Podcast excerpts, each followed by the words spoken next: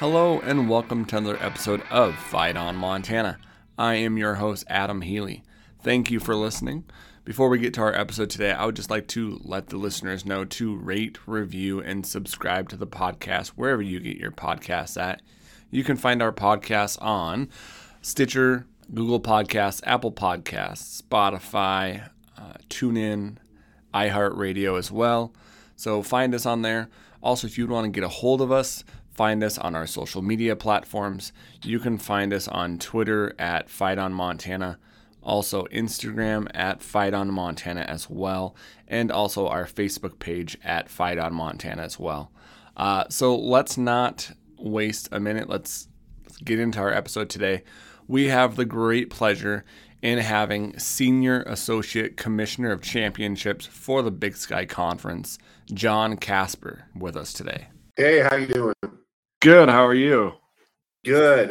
So, hey, uh, John, I totally appreciate you spending some time with us and asking uh, some or answering some questions about you know what everyone wants to know about. And thanks for coming on the podcast. I got to tell you, uh, first of all, like uh, amazing job on the schedule. Uh, that's got to be a pretty stressful and thankless job uh, creating a schedule like that. So, uh, yeah, I just wanted to give you props about that. So, well, thanks. A lot of it goes to Dan Satter, our de- our deputy. He's really smart. So, I just helped along with some of the historical stuff and making sure, you know, checking his work and and uh, I mean, I had some ideas and things like that, but he gets a lot of credit. Nice, nice. So, can you kind of walk us through the process and making the schedule?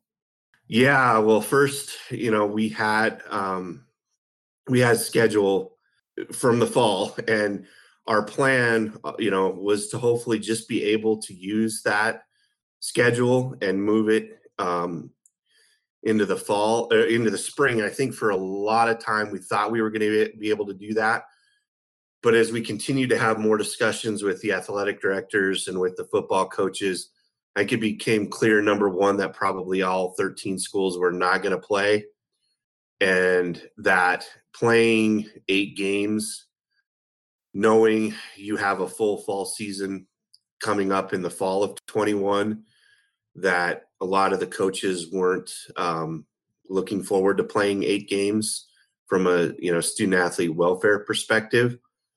So the first thing that had to happen was we needed to know who was going to commit to playing um, and who was out, and then kind of develop the parameters of what that schedule would be. How many games? How many weeks?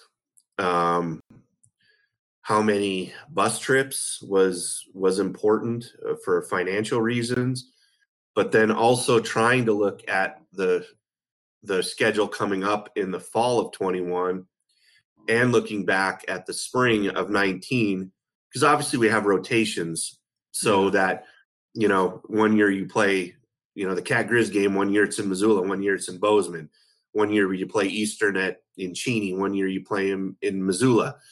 Um, and so we didn't want to have a bunch of games in the fall of 21 that were you know we just went there like five months ago. Yeah. It wasn't always possible to do that but we so so we looked at those types of things and then we talked about you know playing football in some of our locations in er, in late february and early march not a lot of fun yeah. i i having been in this league for 17 years was the one saying we can't chase weather you know like it could be beautiful in missoula or ogden utah or Greeley in early March, or it could be awful. Yeah. Um, we we can't predict that, and we have teams in our league. You know, five teams in recent years have played football in December at home, and they don't have indoor practice facilities to practice. But ultimately, we did probably the smart thing in that first week of the season. If you look at it, we scheduled games in California, games in our domes and then the one um, in Portland where you know it's probably not going to blizzard, but it probably could rain. so you know it's hard because you you, can't predict the weather here. Um, so we had to look at all those types of things. And we have a football committee that's um, chaired by Mark Orr, the um, athletic director at Sacramento State. And um, Kent Haslam is uh, part of that committee, Lynn Hickey from Eastern Washington, and then uh, Cami Bechtold, the SWA at uh, Montana State, and Dana Capel- Capilucci, the um, SWA at Portland State. So we've been meeting weekly probably since April um, and going through these types of things. And, and now that we've got the schedule done, we're looking at things like the tiebreaker and, um, you know, minimum roster sizes that you're going to need to play and things like that. So the work is is far from done, and then we have totally separate committee that's that's working on the medical aspect of it and the testing protocols and and the, all the game protocols. But from yeah, it's nice to have a football schedule done and know that that's what we're going to do. Now we're. Oh, another thing we're working up eh, on what how are we going to make up games and what's the order and how's that going to work. And one of the reasons you'll notice that in week four that we put like the Montana State Montana game, I think the Eastern Idaho game, and uh, Weber Southern Utah. We put some of those key rivalry games in that week for two reasons. Number one, it's an open week the week before, so yeah. you know hopefully if we can get through three weeks, they can have an open week, and if something were to happen with outbreaks, you would have some time to get over those and get ready for that game but then it'll be a priority for that game in week four to be a makeup game on April 17th. Obviously, everyone in Montana wants the Montana Montana State game to happen. Yeah. And so we worked with some of those rivalry games to put them there to give us a better chance to get those games played. Um, okay. I know it's a tradition since 1993, with the exception of um, 2001 when September 11th kind of messed with the schedule. The Cat Grizz game has been the final game of the regular season. Um, but with us having those open weeks, we decided to to put it scheduled for March 27th, but giving it some flexibility that if something were to happen, we could play it on on April 17th. Awesome. So, what made the schedule be a uh, and I think you kind of hit a little bit of it a six game, uh, two bye format. Uh, I know you mentioned um, some schools were not looking forward to playing eight games. Were there any other things that were kind of part of that as well? Well, I mean, we we talked about whether there should be could, could you should you be able to play a non conference game potentially um, during one of those open weeks because we're starting you can start playing games on february 20th which which we we're not going to do. And part of that is the weather issue and getting kids back from christmas break. Yeah. Um and and you know they're going to take a long break. A lot of them have had some fall practices and and kind of like a f- spring ball in the fall. But now you know they, they could be going home for a long stretch of time and you do need seven to eight weeks from what our coaches say, what the strength and conditioning coaches say, to get prepared to play, you know, Division One FCS football season. So you've got the weather factor, you've got the calendar. So we opted not to play games on February 20th. Um, and then it was, like I said, who's playing, um, and then getting the matchups set in order. Um, but there was discussion, you know, there were some schools that felt we should still play eight, some that felt we should play six. Seven doesn't work because of the math with 13 teams. Yeah. Um, and so we ultimately settled on six, and then it was should we just play six straight, six straight weeks? Should we put some byes in? If you look at what's happening, you know, right now with the amount of college games that are being canceled, I think we like now we feel pretty good about having those bye weeks. You know, you just keep hoping by the time March rolls around, that things will be in a better place and we'll, and we'll have a vaccine. Um, because I know I know we're all tired tired of of this. So yeah, yeah. yeah I just want to see ultimately. We just want to see the student athletes have a chance to play. They, they the overwhelming majority want that want to play. So we want to, you know, that's what that's why we're in this business, and and we just trying to do it in a safe and healthy way and yeah. but you learn more every day and things change every day and i mean we still know we have a football schedule and that could change. That still could change. So, yeah. you know, you just don't know. There's still a lot of time between now and February 27th. Yeah. So, do you see it challenging uh, for the playoff committee um, selecting teams with you know conferences um, playing? I saw one conference. I forgot what conference it was. Was playing five games. You know, the Big Sky is playing six. I think Missouri Valley is playing eight. Yeah. Uh, how in the world are they going to be able to, uh, you know, yeah. judge apples and oranges? And you know, it's, yeah. it's crazy. It's going to be a tough job, and and you know, Kent Haslam is on that committee. Um, so he shared some of those thoughts about what the you know the committee's going to face with challenges. They're they've got teams that, like a Central Arkansas, has played, you know, pretty much a full schedule this fall, and they yeah. are going to be eligible for a playoff selection. So if they're not playing any games in the spring, and you know they're seven and three or whatever, and and they might be in line for an at-large bid are they going to go yeah we're, we're in we will we'll practice you know are they going to how are they going to practice are they going to do that but yeah you've got you have no indicators with the non-conference part of the schedule you know normally we're playing a, a healthy number of games against the missouri valley um, and so you're you know you have things to look at and go yeah that team's good that team maybe not and you're going to have teams probably that play four games, six games, eight games. Um, and the number of at large bids has obviously been reduced with the playoff field going from 24 to 16. So, yeah, they have a really hard job. um, those those people on the committee, and I, I know they'll do the best that they can. And the one thing that we've been telling our coaches, you know, the, everything's not going to be fair.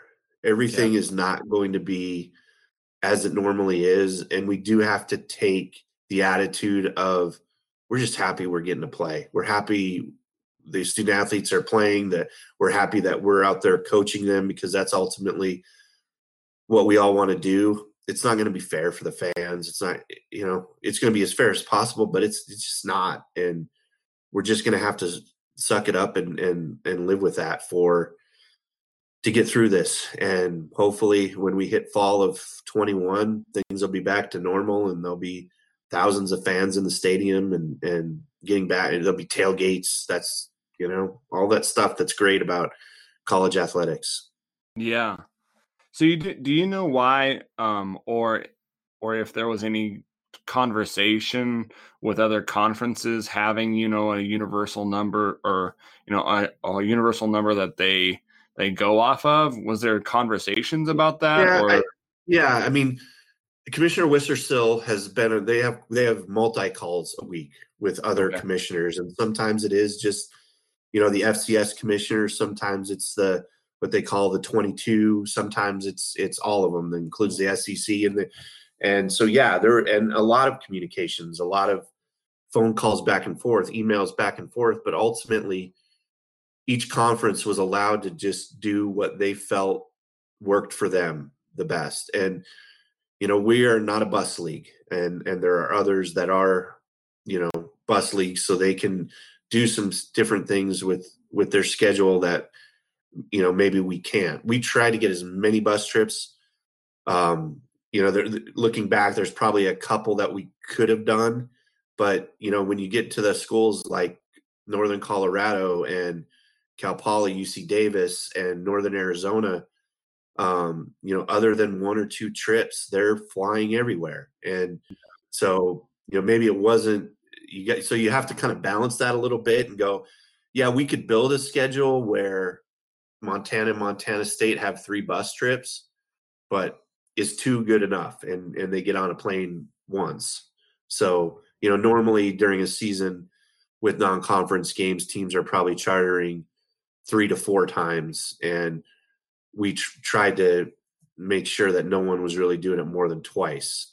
But obviously, with Sacramento State dropping out, that created some issues with the the tri schools in California. So I think Cal Poly was the one school that won't have you know one bus trip. And when I talk about bus trips, you know some of those are 500 mile bus trips. They're not you know, down the road to you know trip, Laurel, yeah. Laurel to Billings or you know yeah. Sheridan Casper type things. Yeah. Yeah, that's that, that's a, that's a long bus trip with a lot of grown men. yeah, yeah. I know you said mentioned in in week uh, four, you know, there's a bye, and then there's also kind of like a um, a rivalry week that you guys kind of made sure that you kind of protected a little bit with that bye week.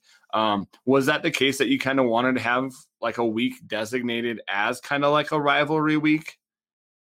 Well, that's something we've done in our schedules in the past. To be honest, we moved away from it in our. Um, there, there's only two that we're, we're putting like that all the time, and that's UC Davis, Sacramento State, the Causeway Classic, and the Montana Montana State game. And one of the reasons is we have 13 teams, so there was always one team that kind of got left out, and okay. that team, you know, the, not er, that the same team does not want to have a bye the last week of the season all the time.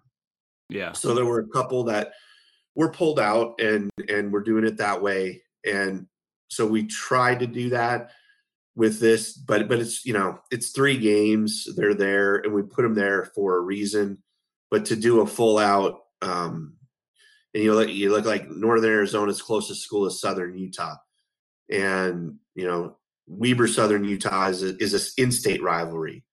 So yeah. it doesn't it doesn't work perfectly you know, with 13 teams and, and schools all over. But, you know, obviously the Montana Montana State game has been played for well over a hundred years, and it's you know the Super Bowl of the state of Montana. I lived there for a long time. I covered that game a lot of years. I know what it means. Um, so yeah, there, there's an effort to to try to do everything to to help get that that game played. Yeah. So can you tell us uh, if there were any other teams that were thinking about, you know, not playing. I know Sac State isn't playing this year. Were there a lot more teams with Sac State that were thinking about it? You know, I think every I, I think every everyone to some extent had to do some real searching and and talk research and talk to their student athletes and look at the financial numbers and see if it really could work. And I'm not saying sitting here today in, uh, November that all 12 are, you, you just don't know because some of it is not up to the school. We have states, you know, a place like Portland has never left their, their phase one. And so just getting them to be able to practice basketball has been a challenge. And, you know, in places where you can't have more than five people together, how can you practice? And so you know like it's it's it's november we we wanted to set a date where you know it it uh schools kind of had to commit and and now it's it's it's not a matter of um it's not a matter of if they can it, they're committed to playing and they've made that commitment their schools made that commitment to spend you know the money to do it but ultimately it's some of these things are out of our school's control. It it, it depends on the state. So, did the conferences have a part in making um, the minimum games that had to be played with um, being having the playoffs, which I, I think believe believe it's at four. Right, and that's that's for at large consideration.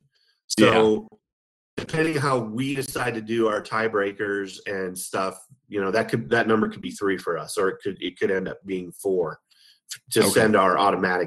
There's only going to be five at large teams, and I guess that could change if a couple other conferences decide not to play. Obviously, the Ivy today made the decision not to play, and the Patriot League has kind of followed suit with with whatever the Ivy has done. So okay.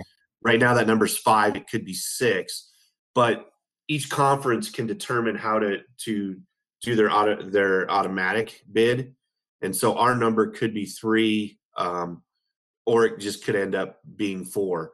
But the tiebreaker situation, but but to answer your question is yeah, the conference commissioners were part of that discussion and sharing what they felt it should be, and then you know those those kind of discussions kind of go forward to the NCAA football committee, and then they got to go to like the NCAA, you know, football oversight committee, um, and work their w- way uh, up up the chain. So, yeah, that number was discussed amongst the commissioners and each conference commissioner shared shared their opinions. Do, do you guys have like a solidified like how you guys are going to do tiebreakers or is that still in the works or? That's still it's still in the works. It's something we're actively discussing. Um, to be quite honest tie, this is going to be one of the hardest things with not just football with with all sports where you're talking about you know you could have a team play 14 basketball games a team play eight basketball games a team play 18 basketball games and so basketball starts two weeks from today yeah. So uh, we're kind of focused on that tiebreaker first, and we're making a lot of work. We are discussing the football tiebreaker, but we don't have. We got a little more time for that, and so you know, obviously we have one, but it doesn't. It you just don't know, and and that's, that's right now is just you have no real answers, and you're trying to do the very best you can. Um, and and you're talking to other conferences a lot and sharing information like how you know what are you guys doing for a tiebreaker what do you think of this and you you need to get the tiebreakers done before a season starts when the schools are totally neutral and yeah. you know they don't understand because once the season starts and all of a sudden they win one game and they lose one game and one game got canceled then all of a sudden they're they start to change their their mindset. So you want to get that done before the season starts so everyone knows what it is going into the season but it's hard because you just how do you you know what if what if a team only gets to play two games and they're 2 and 0 and another team went 4 and 2 and or you know in basketball it's hard you know cuz the top 5 teams in our tournament get a seat uh, get a bye mm-hmm. and so the difference between five and six is is big. So what if you have a team that's you know only played eight games, but they're eight no, oh, and you have a team that's fifteen and one, and you can't go just based. Do you just go on based on winning percentage? Do they have to meet a minimum amount of games? I mean, I've been doing this a long time, and tiebreakers are hard. Yeah, in the first place, and when you're actually working through them and trying to think of the different scenarios, it gives you a headache. And like, I've left I've left some of these Zoom meetings the last couple weeks and just gone right upstairs and just popping popping Tylenol because it just makes your head spin and, and you everyone's trying to do the very best they can. And this I mean these are unprecedented times and circumstances. And I go back to everything's not gonna be fair. Everything's not gonna make perfect sense this year. Yeah, yeah, exactly. Kind of just kind of go with what what there is, and just be thankful that we have football and basketball, and, and, these these college athletes get to play the sport that they love, and and we get to watch in some somehow. Yeah. Um, so, were there uh, discussions being uh, about the colder climates um, and how to handle that? What was what were those conversations like? Like I, you mentioned, you you know you can't predict the weather, you can't control the weather.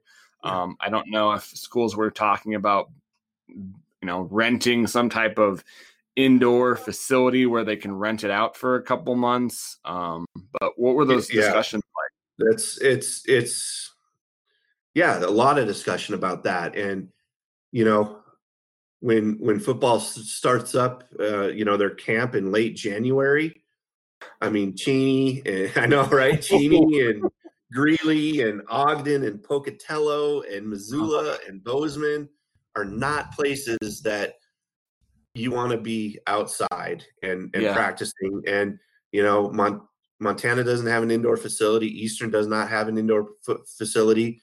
So, yeah, there was a lot of talk about that. And that was part of also the talk of should we just play six straight weeks and start the season as late as we possibly can so that you know you get it you're not maybe you're starting in February instead of January with your practices.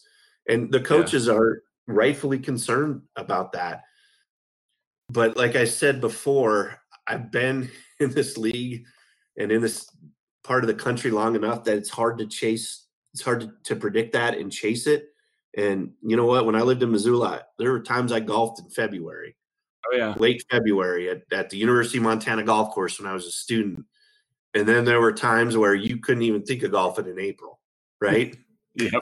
and so, and I and I always I go back to, you know, Eastern Washington's played in a national championship game. Last year we had Montana State, Weber State, Montana all go deep in the playoffs. Yeah. And those teams are practicing in December. And I actually put together a chart to show like the average high temperature for all all of our cities in January, in February, March, April, and in January and February, there's really not much difference in the annual high temperatures between November and December than there is in January and February. I mean, it can be 20 below in Missoula and Bozeman in December. It can be 20 below in Missoula and Bozeman in February. But like I said, ultimately, that first week of the season, we did do probably the smart thing and put, you know, two games in domes or three, two in domes, two in California, or three in domes, two in California, and one in Portland. But you can only do that for so long because, Yeah. you know, everyone's got to have three home games. And like I said, you know, April 17th in Missoula, or, or let's see, March 27th in Missoula when they play the Cat Grizz game, you know uh, as well as I do, the weather could be beautiful, you know, Yep. 65 degrees, nice spring day, or it could be, you know, Snow. 38 with snow, freezing rain, 40 mile an hour winds. So football, football is playing the elements. So yeah. Well, and know? it's crazy because you know I know Montana. You know it, it could change in a couple hours. I remember a game, the 2009 semifinal game versus App State in Montana. You know, Yep. it was cold the start of that game. Um, It was in the 30s and 40s, but by halftime it was a it was a blizzard. yeah. And Yeah. so it can change in a matter of a matter of hours. Oh, I mean, I've been to I've been to Cat Grizz games, you know, where the weather was gorgeous, you know, 45 degrees crisp day. And I've been to the 2003 game in Bozeman where it was like five degrees at kickoff and you didn't want to be outside. So yeah, you just Yeah. don't you don't can't predict. I mean, we tried to build a softball when we when we started softball in the league, and they were like, let's put all the early season games in the warm weather locations. And we're like, well, we have Sacramento, that's a warm weather location, and and no one else really is. You know, you probably don't want to play a game in Grand Forks. That season, the only games that we had canceled all year were the opening weekend in Sacramento because it rained. yeah, And believe me, I've said that throughout this this scheduling conversations. I'm like, we're trying, we're trying to chase. Like I said, I call it chasing weather, and Yeah. you don't know, and, of- and, you know, it's like, something that you're not going to be able to control. yeah, and, and you're yeah, you're playing the game in Flagstaff in Moscow, Idaho, in a dome or Pocatello, but the hardest part could be getting there to Yeah. actually getting to the game in those places in late February if there's a gigantic snowstorm. yeah. Yeah, once you get there and get in the dome, it's going to be great. But uh, when you you know getting there, Yeah, a- you might- it might take you about a week to get there, but yeah. yeah, yeah. But there a lot of talk about the weather, a lot of talk about that and what to do. And I don't know. That's where you, you kind of hope, you know, that global warming thing in this January and February, you know, it's going to be really nice. So yeah. I, I joke that, you know, I'm, I'm joking. What does uh what does the fan capacity look like, you know, for these games that are um left up to the, I know some sometimes you know are, are they left up to the school? I know sometimes different states, you know, they control that, different uh counties. Yeah. How how is that going to work cuz you know, the Big Sky conference kind of goes with what the counties and the and the states Mhm. say. Yeah. Um they don't have any control of that over that, but Right. do you know of the yeah, I mean, conversation? so we number number one, we've said all along and told our schools that we're we're not going to issue a mandate that says no no one can if if one team can't have fans, no one can have fans. Obviously, selling tickets is is how you know a lot of our schools draw revenue, and so if you can have fans, that will be allowed. And yeah, obviously Montana would love to have 26,000 fans every week, and Montana State would love to have 21,000 fans every week, and Eastern would like to have 10,000 fans and sell out every week. Eh, But that's not even going to be necessarily their call. That's going to be state mandates. It's going to be uh, county um, mandates, and it's my understanding, like you know, if if Missoula or Bozeman, if they want to do anything, they have to go to their county, and their county has to approve what their what their plans are. You know, what their yeah. plans are for social distancing, how many fans they want to have. Um, you know, I know here in Utah, we had some discussions with some arenas, and you know, this was a couple months ago, and they were telling us, well, we can have as many as three thousand fans. And we're like, well, that's great for an indoor event. Now, if you've been following the case numbers today we almost hit 4,000 in Utah. And a, a, a, few weeks ago, we were, you know, hovering at about a thousand a day and people were freaking out. And we've gone from a thousand per day of positive tests to today almost 4,000. Wow. So the odds, you know, it, it just, you don't know. It's, it's, you know, this is a really, really difficult time and a difficult week because the numbers are rising and this has been i don't think I, I, well i know how hard it's been and but when you work in college athletics and all you want to do is be able to see the student athletes compete and it's really hard and now you're looking at these cases going you know can we really do this? Can we really are we really going to be playing basketball in two weeks? Yeah. We've done all kinds of hours and hours and hours of work with medical committees and doctors and to to do to create policies and procedures that we hope are going to allow this to happen. But it's it's it's hard. And you've gotten excited these last few weeks because you're like it's coming you know we're actually talking about playing games but yeah. it's also sobering my wife works at a hospital and you know, knowing that she went to work tonight and and they don't have enough beds. They mm. have she'll sit with people that have COVID all night long. And so that's hard. It's it's mentally challenging for so many people, you know, not for everybody. And. So we also have to remember we're going through a global pandemic that you know, my grandfather's 86 years old and with Alzheimer's, and he has it right now in a nursing home in Co- in North Dakota, and you know he's isolated, and that's that's hard. That's real yeah. life stuff. We're we're doing sports, and there's real life things happening that that you got to sometimes sometimes step back and and realize, you know, what's happening. So yeah, yeah, I, I totally agree. Um, I'm I'm a teacher usually, so um, it Good it's been you. hard. Right? Thank you for what you're doing, and it's been hard, right? It's been hard. It's been hard. Right now, we're actually in school, um, but man, our cases are going up too, and you just you just never know. It, you just never know what will happen, and it's just crazy.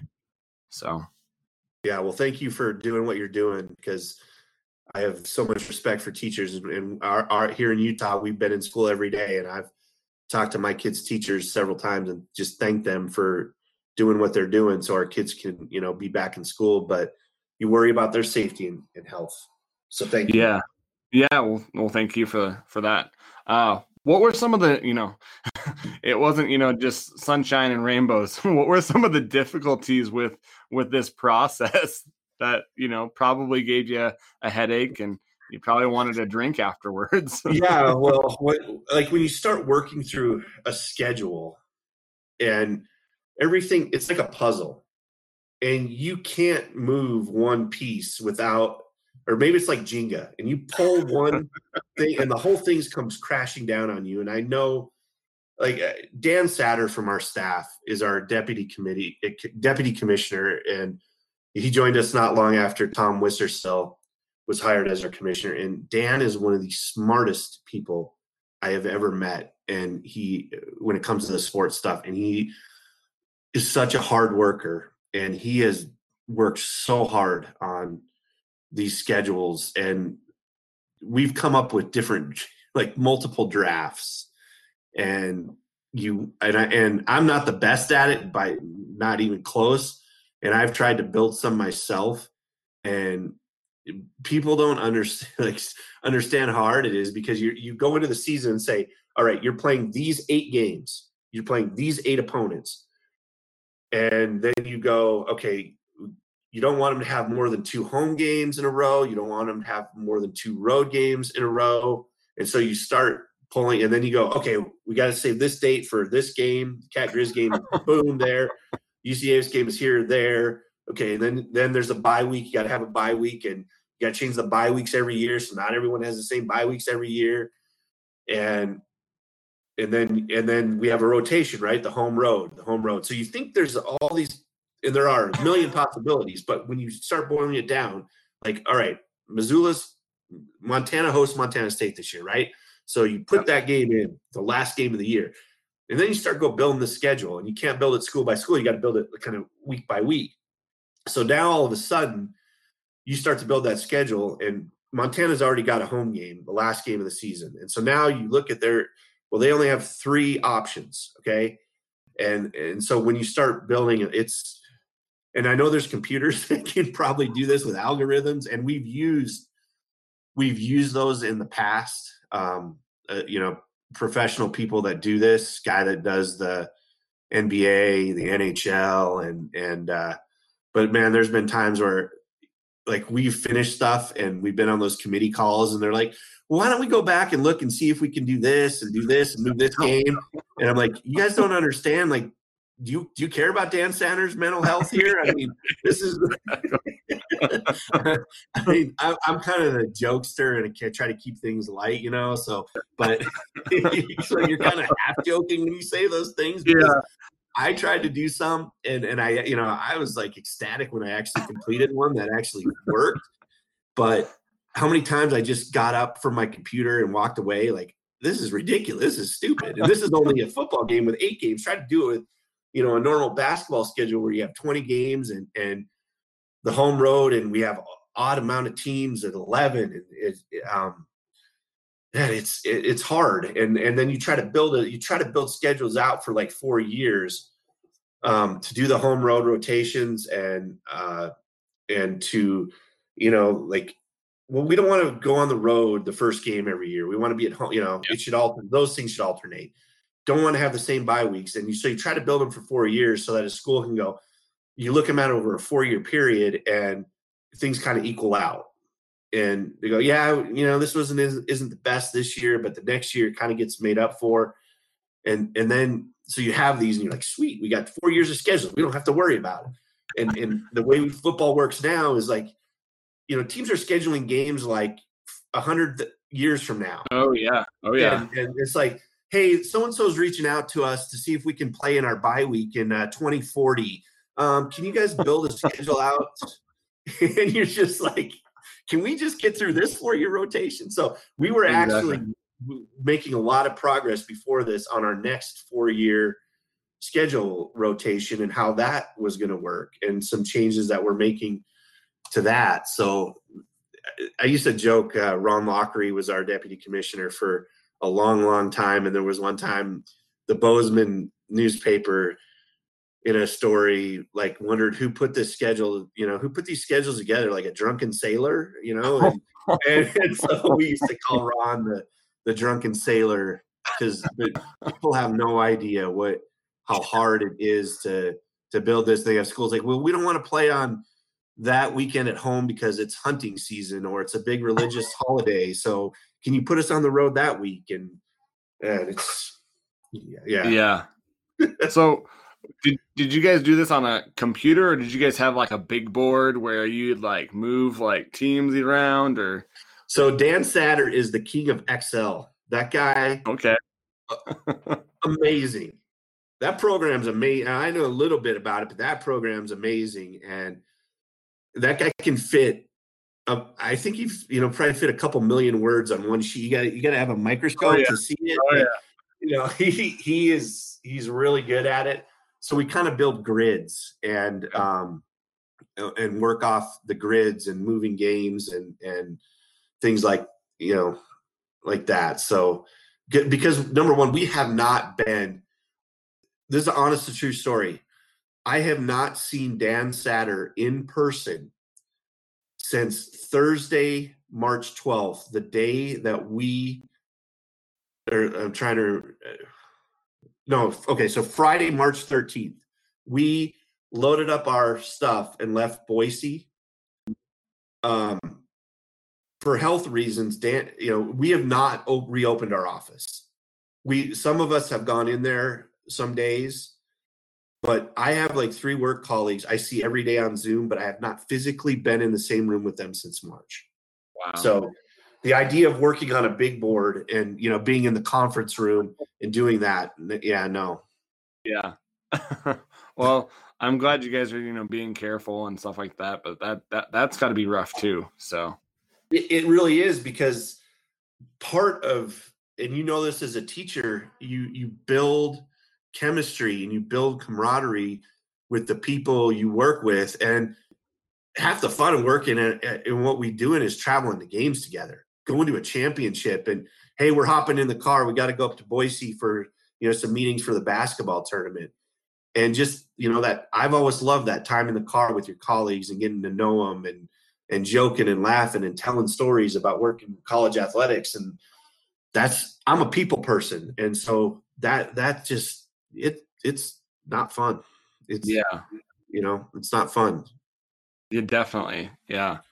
So there was there ever uh talk about doing a uh, scheduled just based off of like geography and ha- you know playing like three schools twice or or what was like that what were the yeah, conversations not on? much about playing schools twice you know with 13 schools it's you want to have some variety and so we felt like we were able to do that but still keep like we talked about the bus trips and keep the costs you know down um, so we never really got into the discussion of like, yeah, Eastern and Montana should play twice, and Idaho and Eastern should play twice, and Idaho State and Weber should play twice. We never we never really got deep into those conversations.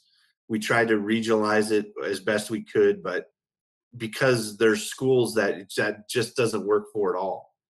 Yeah. Um, you know, like like you said, other than Northern Arizona playing at Southern Utah, and maybe a trip to to uh, to Weber and a bus, which I've actually driven from Ogden to Flagstaff, and I don't recommend it.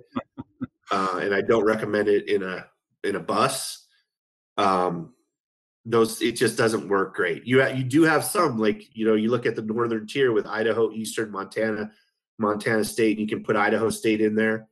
Um, you can do things like that with certain schools, but not with the whole conference. Yeah. How many drafts do you think there were? uh, I don't. It, that's it's it's hard to say because I don't know how many Dan started and then just deleted. I know how many I started and then just like started over. Um, but I mean, we had an eight game. You know, like I said, for a long time, we were like, we're going to get through this. We're just going to move the eight games that we had scheduled for the fall. We're going to move them to spring. Boom, done. Yeah. And so it wasn't until really the last so probably august where we started making alternate schedules and plans and you know coming with the realization that probably all 13 weren't going to play so um, i know with one version of our basketball schedule a few years ago we had like 68 versions. And wow. like that's when the computer dude was doing it so um, yeah. Oh we man. don't want that but it's it's that's why it's so it's so hard. Yeah i can't i can't imagine. Yeah that i'm not a, a number guy by any means. Um i'll do some things on a, on a computer but nothing like that nothing like that so do you know of how um having a spring uh season will affect uh recruiting or will it have a, any effect on recruiting Oh, that's a good question. I mean, it's been a long time since uh, coaches were even able to go out and hit the road and recruit, and it's probably going to be a while longer. So it's, I, I, I think it's hard because co- let's be honest, coaches are creatures of habit, right? Everything they do throughout the year is regimented from winter conditioning to spring ball to recruiting, recruiting, recruiting, recruiting summer camps, this, that. You know, this is the day we start. We know who our schedule is going to be. We prepare for that. Everything's been blown up, right? This yeah. last year. and I can't imagine how hard it's been on coaches who, like I said, their coaches are creatures of habit. Yeah. And you know, they know what they're going to be doing every Saturday in September, October, and November. You know, starting you know starting in late Oh, yeah. July, they know what they're going to be doing and what every day is going to be, and there is none of that right now. So th- that's hard. And yeah, how is it how is it going to affect recruiting? How is us playing in the spring? Are there going to be you know today big news in the conference with uh, Toure from Montana, the wide receiver going in the transfer portal? Yeah. How much of that are you going to see? Sacramento State not playing. How is that going to affect um, their current roster, and how is that going to affect recruiting? Uh, you know, Or it's even that- with the NCAA having, you know, that free, basically giving a free year to everybody, like yeah, that, that affects schools big time because, like, you, you know, how many scholarships are you going to offer? You know, you've Mhm. offered this many. If, Yep. you know, 14 accept, you're going to have to say, oh, okay, we can't have that many. It's going to Yep. affect budget. yep.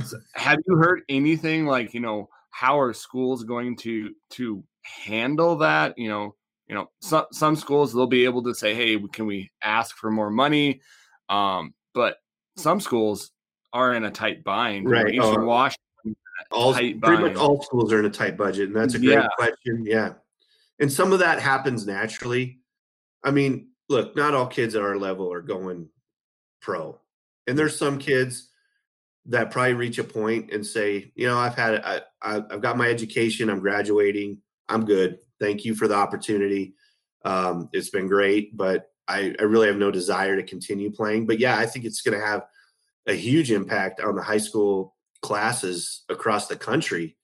Um, you know, some kids may have to, you know, take a year off and and and wait to come. Um, it'll be interesting to see how that all plays out. But yeah, there's huge financial implications for that too, and that's something our schools, you know, they talk to each other about. And you know, what are you guys doing? What's your plan? How many you think you're going to have back? How many? You know, we went through that with um, you know the the the school the sports in the spring that um, didn't get to play at all, and so it's hard. It's there's there's so many unknowns, and and not everyone has all the answers. And if Yeah. they think they do, they they don't. yeah so does the big sky conference have any kind of like covid testing regulations and um have, do you know what they are Yeah, so we have a return to play manual.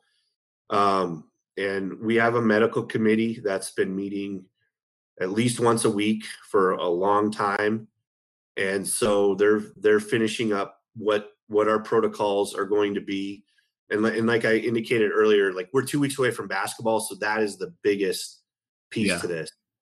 And you know, thankfully, there's been um, better, cheaper, rapid testing and that's available to our schools and that's going to help because like you know the ncaa has has had protocols about you have to test three times a week for Yeah. um, high impact or you know high risk sports. So that's what our schools are are going to have to do and follow and and are following those things. And you know um, my wife had a covid test last week and, I, and so i was asking them like hey are you guys doing the pcr testing or antigen testing? Like and my wife was like how do you know about that stuff? And I'm like, because that's all we talk about. so yeah, I mean, it yeah, there's protocols, and I, I mean the conversations that you're having now, like it's like, what do you do if uh, you're on the road and a student athlete comes down with symptoms, and because the last thing that you want, like you're on a basketball road trip, i'm on a uh, bus you know, Sacramento State has flown to Bozeman or something, and a Sac State student athlete or assistant coach comes down with uh, symptoms. Not even saying he has it, but symptoms. You like you, the kid going to stay in Bozeman for 14 days isolated? Like there's Yeah. there's all kinds of. You know, what if you have a officials? You know, officials is a big thing. They're traveling. Um, all over, you know, for basketball. And you start a game with, you go into a game with three, and the, we talked about protocols for testing officials.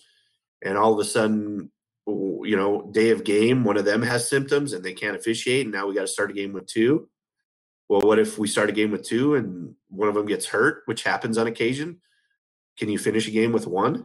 Like, yeah, those are like, yeah. Well, even like w- w- with referees too, like they travel around the world or around the nation, and yeah. and they're probably in with different types of crews. So do you limit, you know, you're only with this crew, this area, right? That that has has to do with it, and also like what you were saying.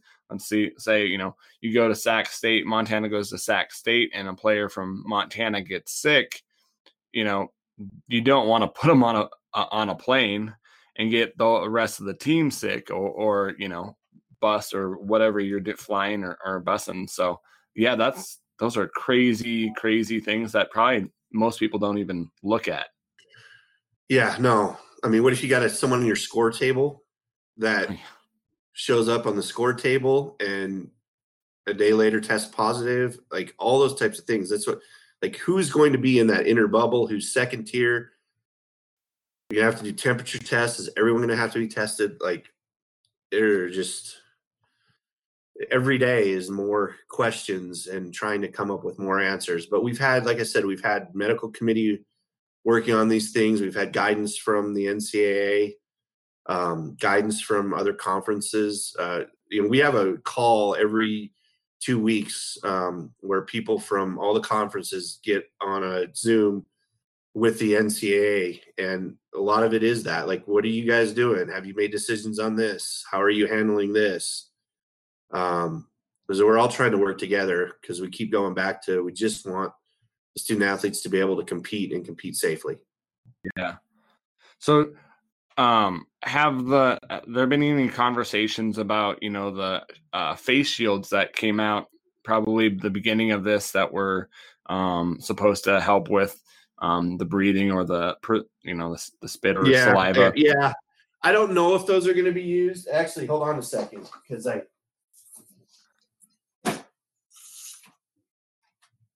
I actually have one that. Oh, okay.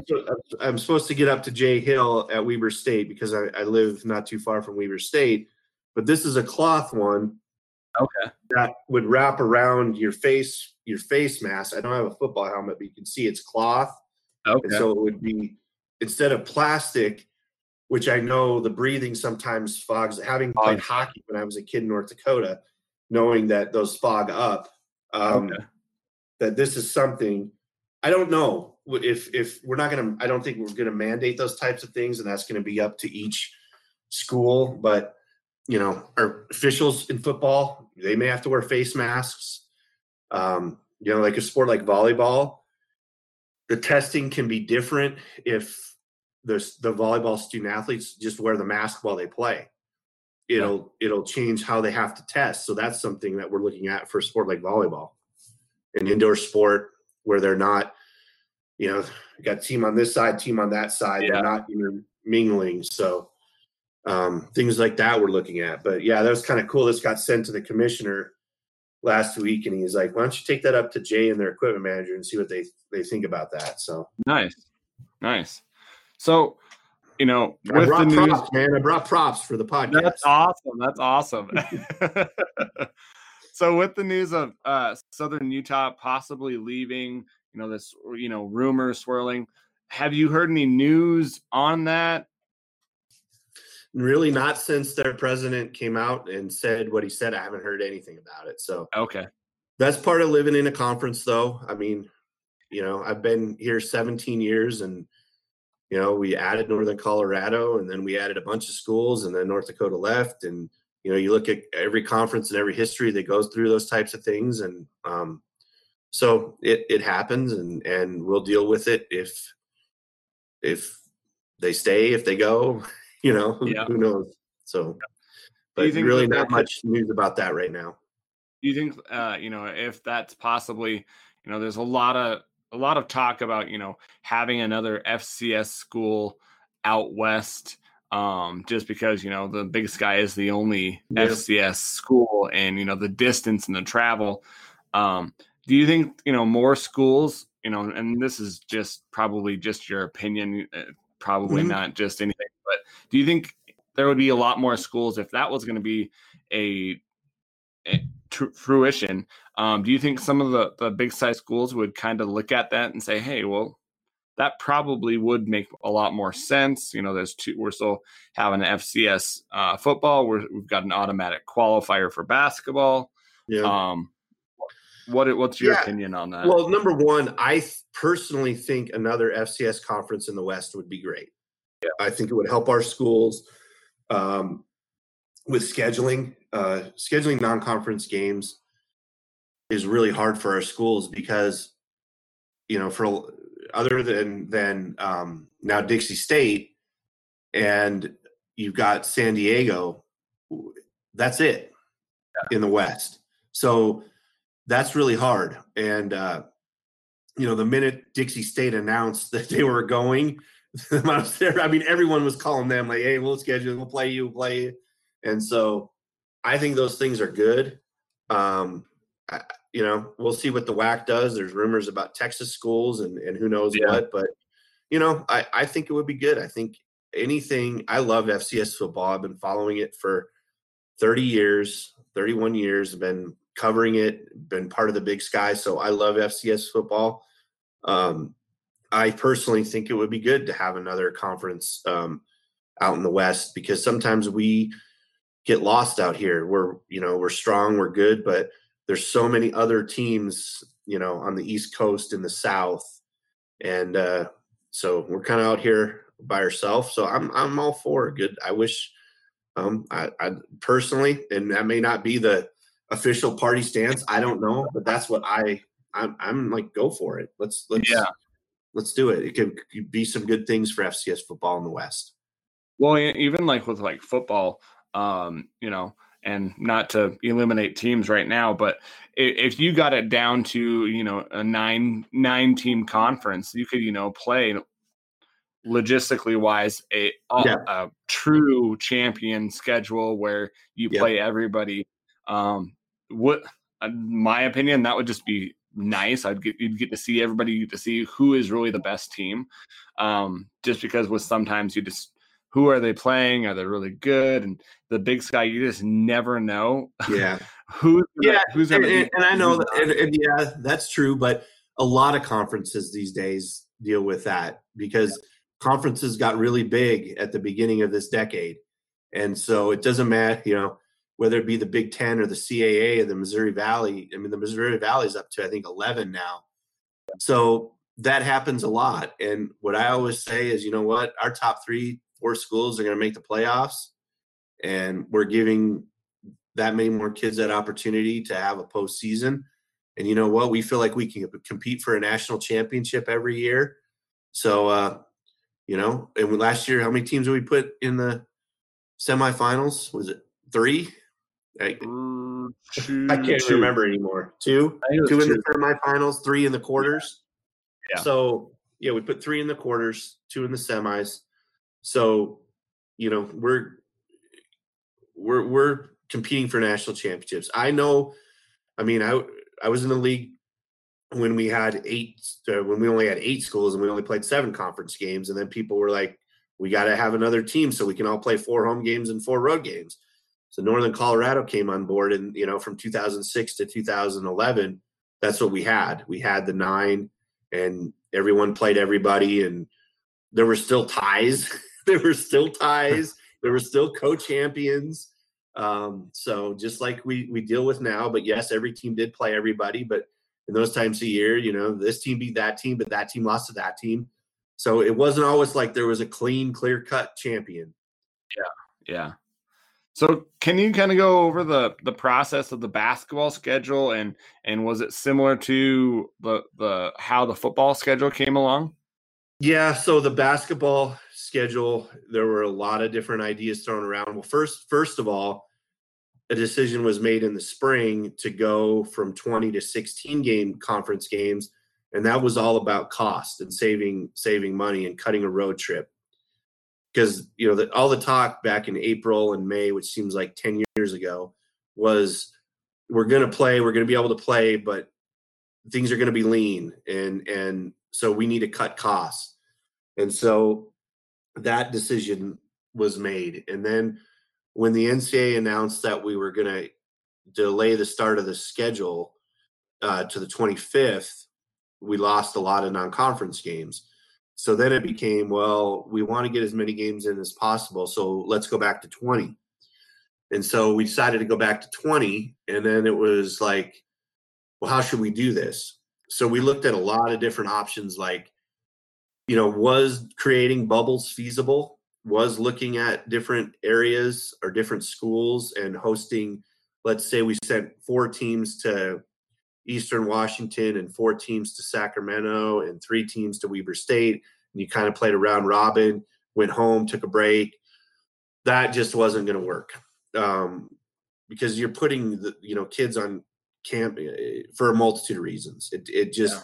Wasn't going to work. I was like, well, do we just stay things the way we are? And ultimately, we came up with what we did with the playing double headers, um, playing at the same school um, and if you look, a lot of conferences have come up with very similar schedules uh, for conference season.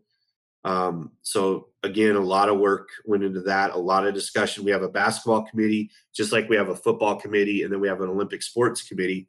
So the basketball committee. So we're having all these meetings, you know, on Zoom every week with these different committees and going through these things, and then and then those committees kind of come up with recommendations and we take them to the full athletic directors group and then once agreements are made there then we make decisions uh, then it goes to our faculty athletic reps and then ultimately our presidents decide it so with every schedule football basketball soccer softball we're going through the same processes um, but, but with basketball coming up you know a decision had to be made there and then going back to 20 meant we had to, to move games back into December, which was our original original schedule before COVID ever happened. Yeah. Um, and then when we went to 16, we opened that week up. So then some teams had scheduled games for the third and fifth of December already. And so then they had to go back and work either eliminate those games, move those games, or move conference games. So I mean, we have we have we have we have schools that haven't released their full basketball schedules yet, and we're 13 yeah. days away from the first game. Yeah, I, I, don't think Montana has, and I, I, yeah. I was like, I know, I know the, I know the conference, but like, you don't know if there's is a conf or a a, a non-conference schedule that they're gonna.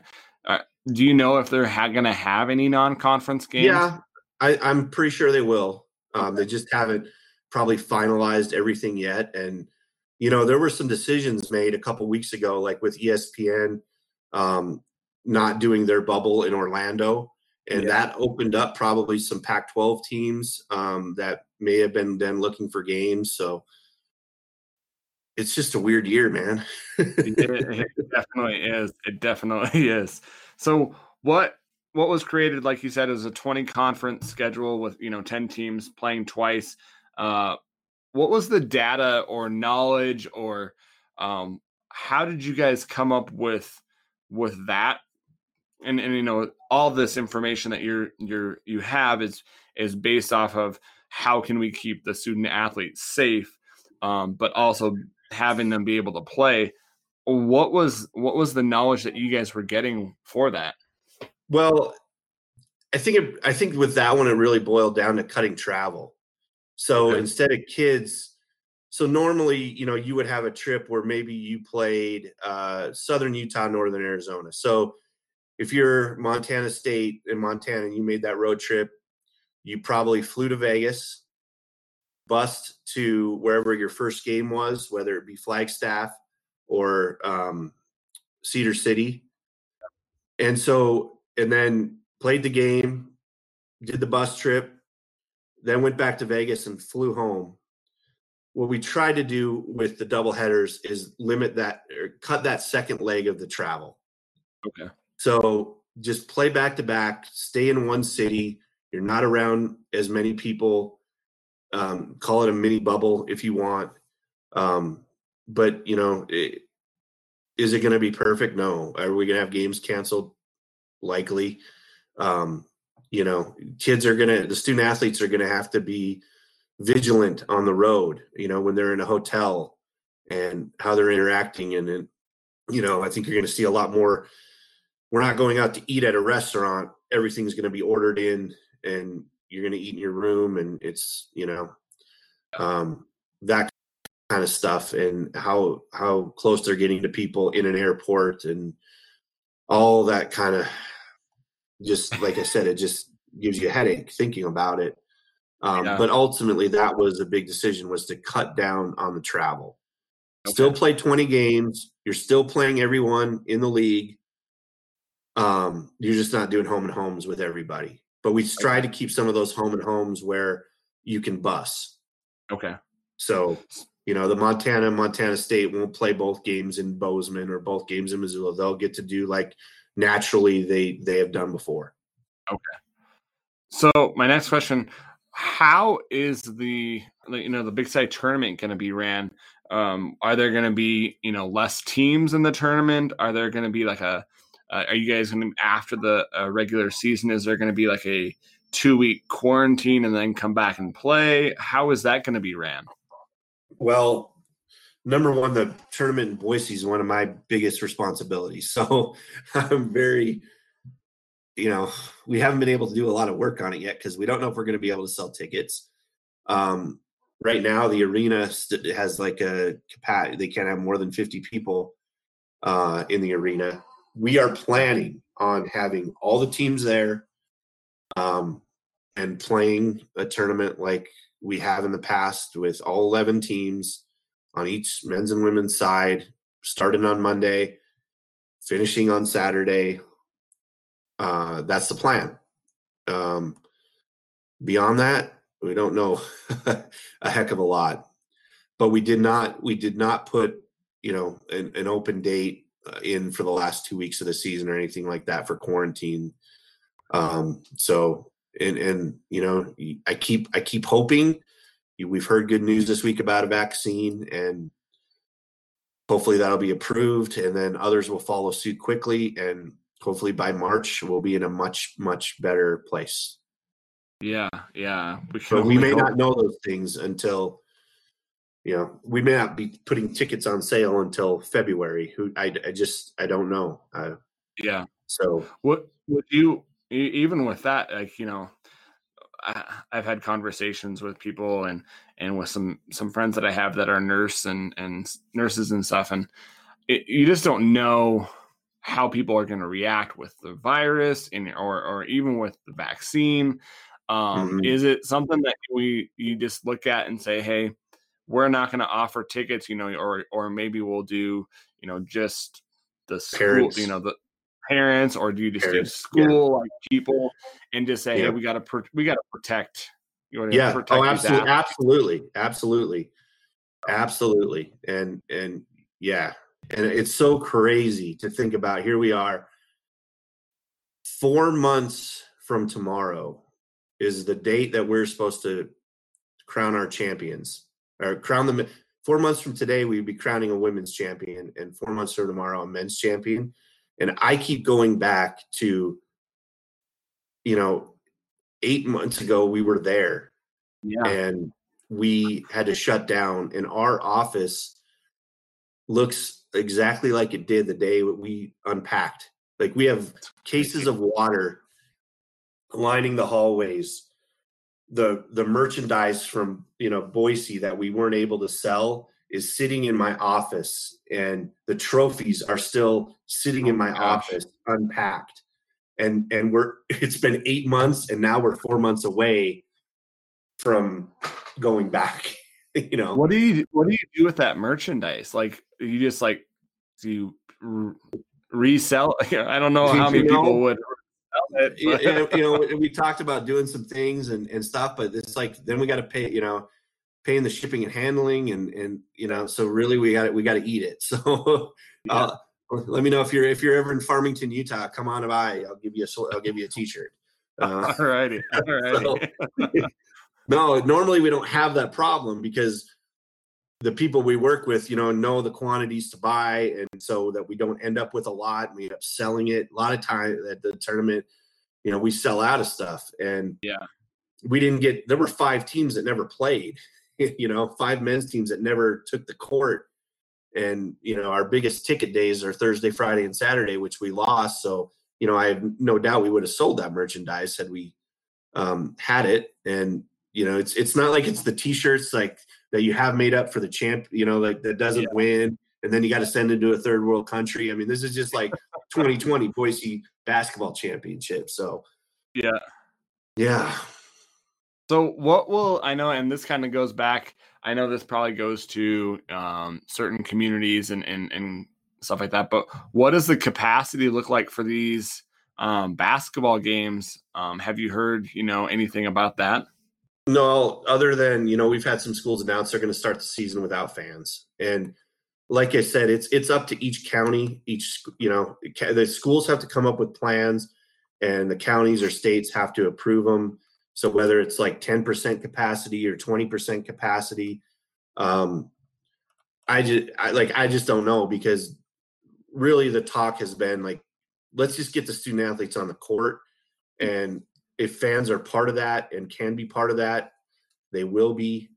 Um, to what extent is up to each state, each county, each school, um, what they'll allow. But I know that Weber State has announced they're not they're going to go without fans, and Montana State I think announced today they're going to go um, without fans. So, but we need fans. So, so you know we're gonna have we're gonna have every game available on um, for basketball. Every all of our home games are going to be on Pluto again, which I think is a um, it's a great platform. Uh, I know there's sometimes technical issues with.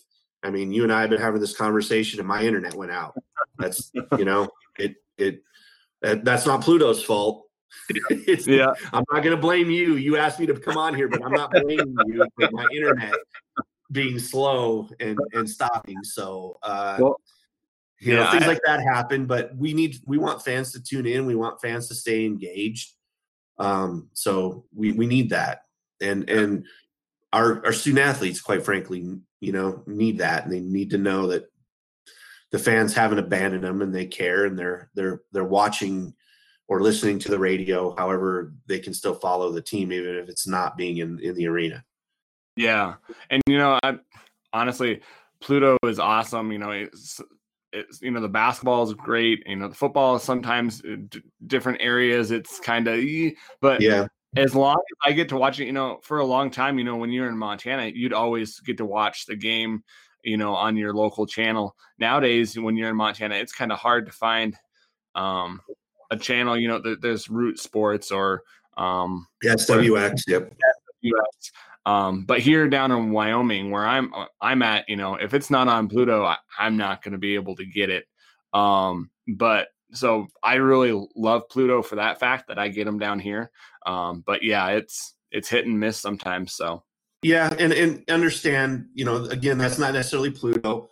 Yep. That's our schools and the production, and we've tried to work hard with our schools to to improve their productions um, but football is hard. It's a huge field. It's and, and, a lot of times it is students learning, uh, trying to do it the best that they they can, and and uh, so yeah, we push and we're having calls right now. I've had six this week and two last week, and I got three more to go. Where we we have individual calls with every school and have representatives from Pluto TV and the Big Sky and the schools.